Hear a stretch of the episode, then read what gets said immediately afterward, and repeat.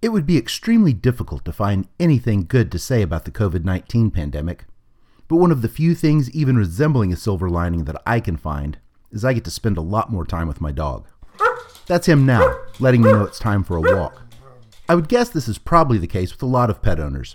Nothing against my colleagues and coworkers, but I prefer spending time with my dog. When we go out for walks now, we see a lot of other people out with their dogs too, even more than we used to.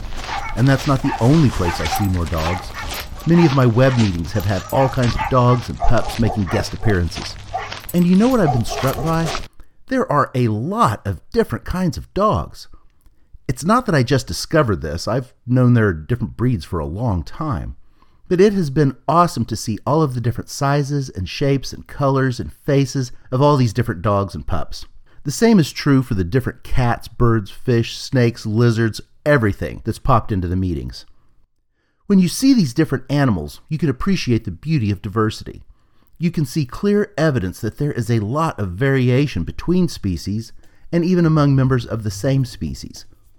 It's amazing to me how all of this variation among individuals in all of these species is the product of the same processes acting on all living and close to living things. A lot of the variation you see not only in pets, but also in the plants in your garden, in bacteria, viruses, and even you and me are the results of mutation, inheritance, and evolution. That's right, even the virus that's causing the COVID 19 pandemic, SARS CoV 2, is doing what it's doing because of basic biology.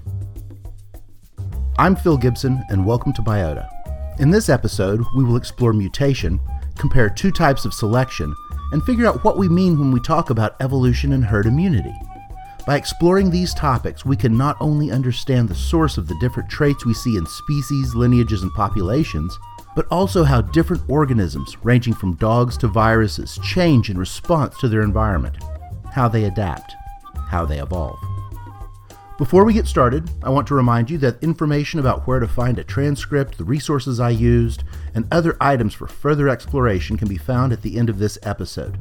I'll also give suggestions for some books and websites you can check out if you want to dig deeper into the evolution topics I get into here. Okay, let me begin by laying out the path we're going to follow.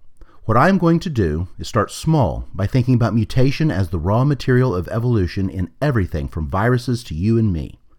Next, we will think at a little bit bigger scale and consider how selection acts on the consequences of mutation to drive evolutionary change in a population. And then finally, we will use what we know about evolution to think about a question that has come up a lot in talking about the COVID 19 pandemic. And that question is Do populations evolve herd immunity? There are two important concepts that we need to know about for all of this to make sense. Those concepts are phenotype and genotype. Any and all of the different features and traits of an organism from the cellular level on up are what scientists call its phenotype.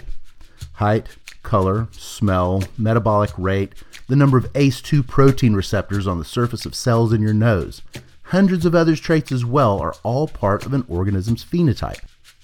Many of these traits are controlled to a greater or lesser extent by the combination of genetic instructions contained in the DNA.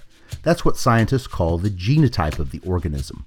Perhaps you've heard about genotypes and phenotypes when learning about Mendelian genetics or inheritance.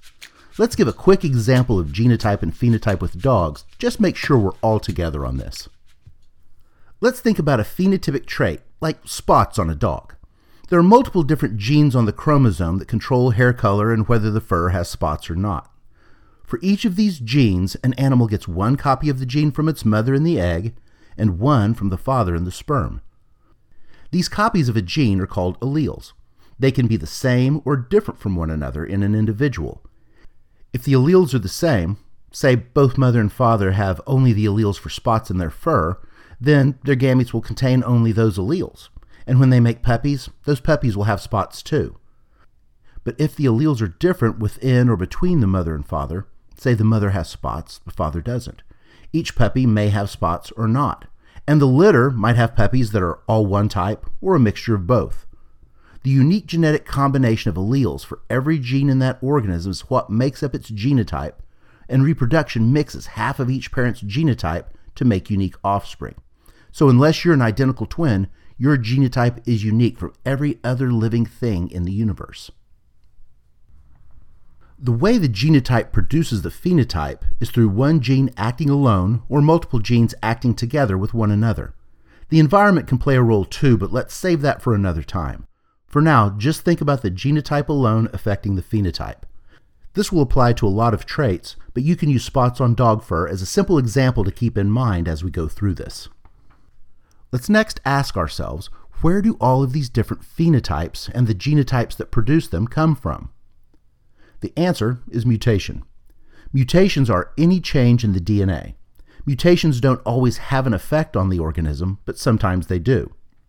If the mutation has no effect on how a gene is expressed, or if the mutation happens in a region of the DNA that doesn't code for anything, then we call it a neutral mutation because it has no effect. It doesn't help or hurt the organism. If the mutation occurs in a place that does affect how the gene is expressed and does influence the phenotype, it can have a negative effect on the organism. That is, it can harm or even kill it. For example, a mutation could cause a gene so that the proteins it makes can't conduct metabolic reactions properly. Or maybe cells with this mutation behave erratically.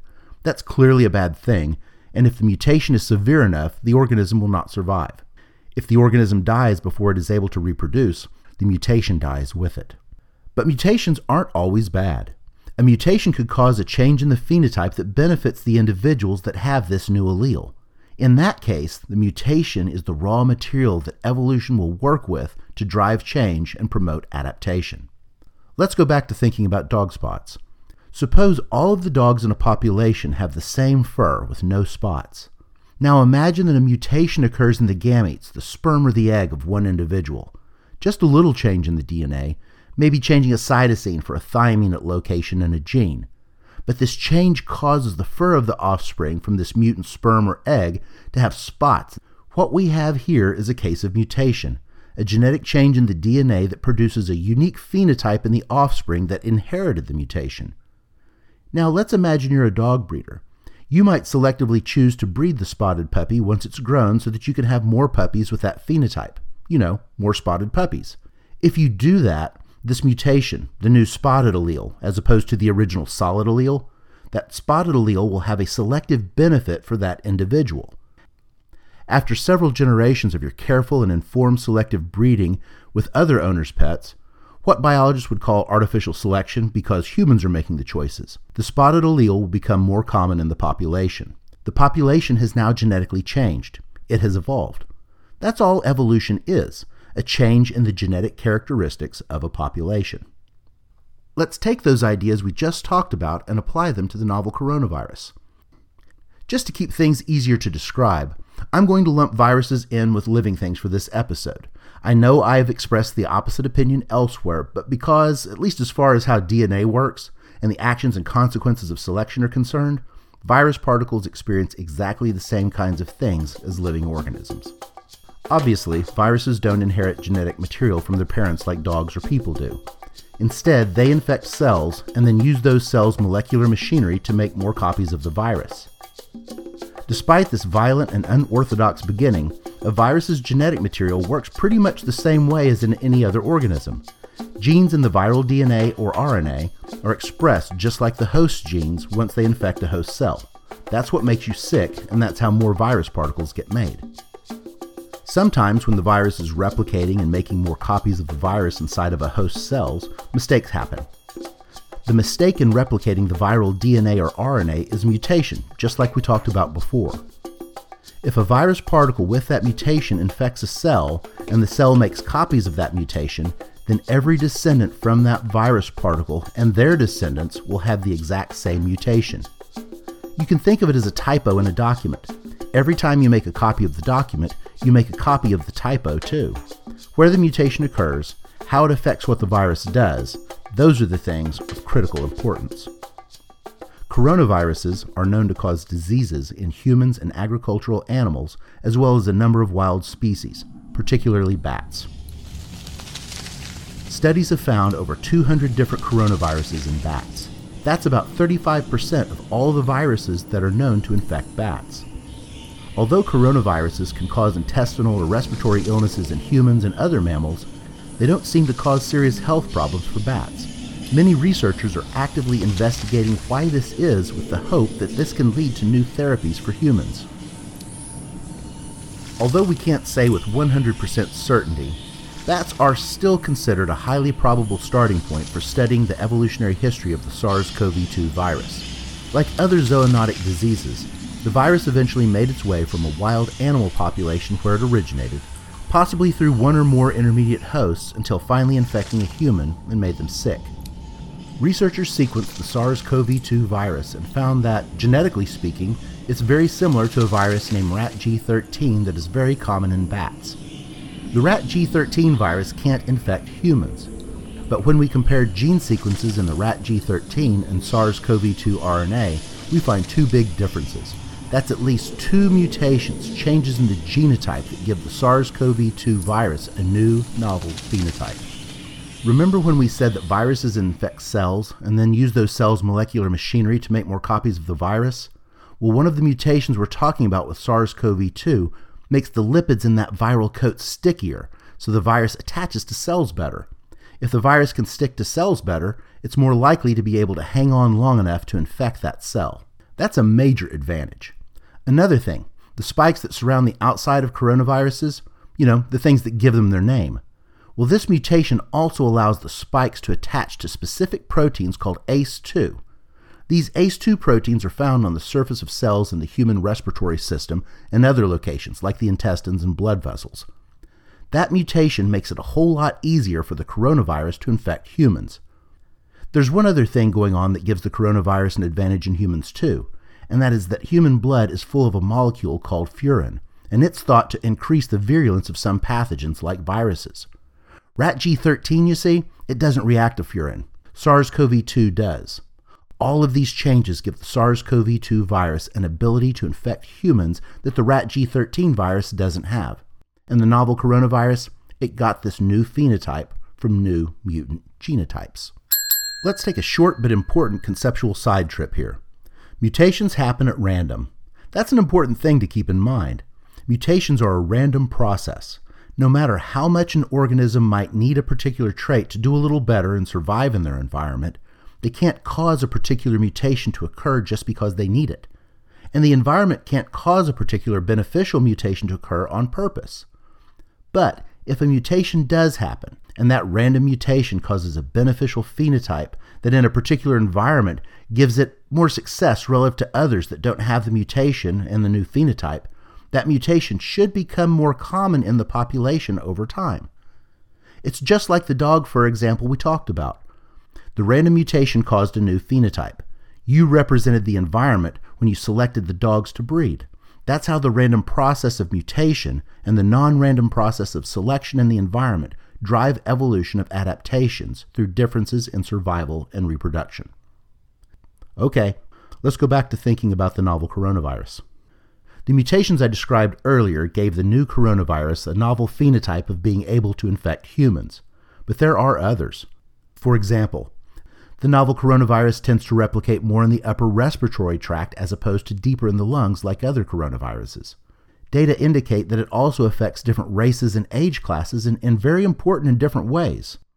These phenotypic changes in the virus have given it a tremendous advantage in its new host, us, and we are all painfully aware of that. You might think that would be the end of our story for the coronavirus, but it's not.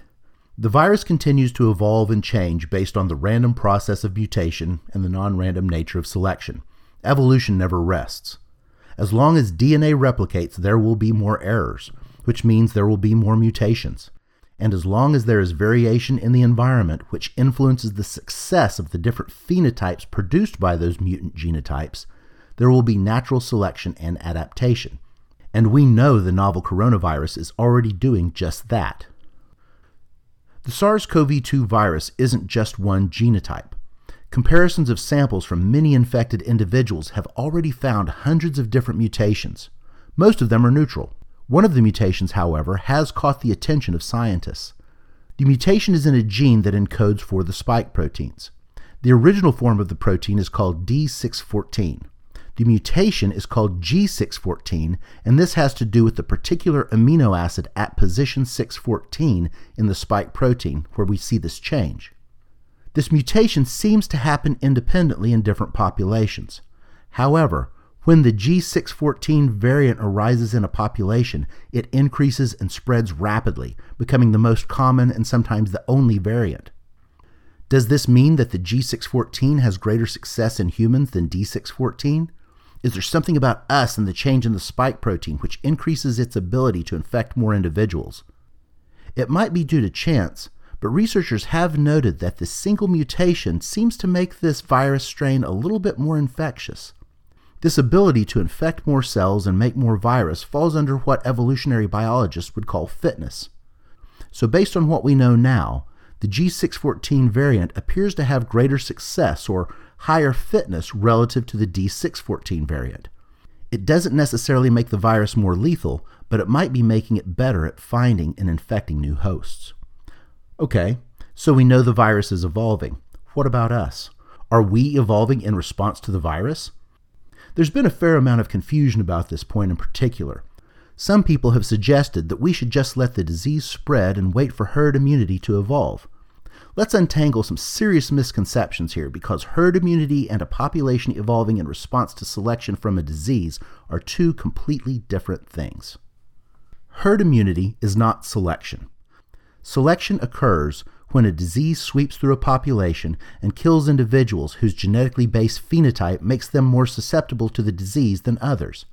That seems to be what is happening with bats. Their high viral load suggests that they do have some genetically based features that have been favored by selection over time and have accumulated in their populations. This is probably one part of what allows them to tolerate so many viruses as just part of their normal existence. Herd immunity is completely different from that. Herd immunity is not a change in the genetic characteristics, the alleles, genotype, or phenotype frequencies of a population after selection. Herd immunity is a change in the immune status of individuals in the population. It occurs when the vast majority of individuals in your population have already encountered a virus, either naturally or by vaccination, and their immune systems are turned on, they're activated, so they can effectively mount a defense against reinfection and further spread of the disease. Let me explain how this works. Think about a population of humans who have never been exposed to a new disease. Suppose when an individual is infected, they experience the disease and after recovering, they are immune and can't catch that disease again. When this new disease is introduced into our hypothetical population, people become sick and spread the disease to others. As more individuals go through this process, there are fewer and fewer individuals that the disease can potentially infect because they have all had their immune system stimulated and turned on to protect them against another infection. This is also what happens with immunization. Because the vaccine stimulates the immune system of vaccinated individuals, introduction and spread of a disease is fundamentally blocked. It can't spread. That's how vaccines stop the spread of diseases from achieving pandemic proportions. That's how we have stopped so many diseases that have devastated lives throughout history. That's why we don't see the victims of polio, smallpox, and countless other merciless illnesses as much as we used to. That's why measles, an exceptionally problematic and potentially lethal disease in children, doesn't cause the large scale outbreaks it used to. You see, we vaccinate. And because we vaccinate in large numbers, we can stimulate immune systems and achieve herd immunity. So, what about the novel coronavirus? Why not go on with life and wait for herd immunity to kick in? The simple answer for that is numbers. For herd immunity to be effective, you need around 80% or more of a population to be immune to the disease. An additional problem is that in the process of all those individuals becoming immune, a lot of other individuals die along the way. As we have unfortunately seen, COVID 19 can be lethal. So, one problem with waiting for herd immunity is that a lot of people would probably die needlessly because we decided to just let the virus spread. This disease spreads fast, and even with what appears to be a relatively low mortality rate, our healthcare infrastructure would be overwhelmed with the vast numbers of sick individuals that would be experienced. We've already seen a horrific glimpse of what that looks like. Someday, if an effective vaccine can be developed, an active immunization program that includes a large majority of the population could help us establish herd immunity. Another limitation to taking a herd immunity approach is that we still don't know some basic things about this disease. You see, herd immunity depends on individuals being able to maintain an immune response in their body. Let's think about measles again. Current measles vaccines can stimulate your immune response that is sustained by your body over time. One time inoculation with a vaccine usually does the trick. Measles vaccines used in the 1960s didn't necessarily stimulate this long term immune response, but the form used now does. Influenza vaccines, in contrast, require an annual shot because the flu virus keeps evolving. While there are many promising vaccines and therapies being researched and developed at an astounding rate right now, we still don't know how soon that vaccine will be available. We don't know how soon it can be deployed at a large enough scale to halt spread through herd immunity. Current world and U.S. population estimates at this time in 2020 are about 7.8 billion and 331 million, respectively. So, what we're talking about here is getting vaccines, or at least the immune system stimulated, in over 6 billion people globally and about 265 million people in the United States alone. Developing a vaccine, even if it's one that can maintain an immune response, is just the first part of yet another stage in this very long journey. We've covered a lot of topics, so let's summarize and bring this all together. Number one, mutations cause random variation in genetic material. Sometimes mutations have no effect, sometimes they have a negative effect, and sometimes they have a beneficial effect. Number two, if a mutation has an effect on phenotype and is heritable, natural selection can act. If the mutation causes phenotypes that negatively affect survival and reproduction, the mutation should become less common in the population over time. In contrast, if a mutation causes beneficial variation in the phenotype, natural selection can cause the mutation and the new phenotype to be more common in the population. That's how mutation and adaptation are related, and we can see examples of both in the SARS CoV 2 virus. Mutations in the novel coronavirus affected how contagious it is and how it infects human hosts. This increased success caused virus particles that contain these mutations to become more common. Data show that the virus is still mutating, still evolving, still adapting. And number three, although it kind of sounds like it has some superficial similarities to natural selection, herd immunity and natural selection are two different things. Using herd immunity as part of a larger strategy for combating the COVID 19 pandemic or spread of any virus is not about letting the virus run rampant and selecting against certain individuals and causing a genetic change in the population. Instead, it is a different kind of phenomenon related to how many individuals have had their immune system stimulated to combat the disease. That's a tool we quite frequently and effectively use to protect humans as well as our four legged companions. One of the strongest pieces of evidence we can see for how evolution works is in dogs. All of the different species and breeds represent products of selection for different traits and features. Random mutations occurred, the new phenotypes they produced were noticed, and those individuals were selected to make the next generation. In that next generation, the favorable trait was more common. Over time, sets of traits accumulated, and that's how we got different breeds border collies, corgis, pointers, jack russells, beagles, all the others. Each had their special traits accumulated over time through selection. And the same thing is even true about viruses. All the different strategies they use to invade cells are collections of tactics that originated with a mutation. In much the same way that we intentionally selected certain traits in dogs, our bodies have unintentionally provided the selective landscape that has favored certain traits in viruses, but this has come at our expense. Instead of selecting for favorable traits that make us happy, like with puppies and dogs, it's our vulnerabilities that ultimately select which traits make the virus successful. It's ultimately our weaknesses that allow them to do the things that they do. I'm Phil Gibson, and this has been Biota. Before I get to the credits, I want to make a very important announcement. Please visit your local animal shelters and other rescue groups to either adopt a pet who I promise will give you unconditional love, or at least donate funds to support their work. They need our support now, just as always. And if you do decide to purchase an animal from a breeder, please do your homework and make sure they are reputable and know what they're doing. And one more thing, like Bob Barker used to tell us, please spay or neuter your pets. They would do the same for you. Terry Gibson helped with editing and co writing duties. Opinions expressed here are those of the author alone. Thanks for listening, have a great day, and take very good care of your genetic material. Biota is a production of Under the Juniper Studios. You can find a transcript of this episode and others, as well as resources, on my website, jphilgibsonlab.oucreate.com. Thanks for listening.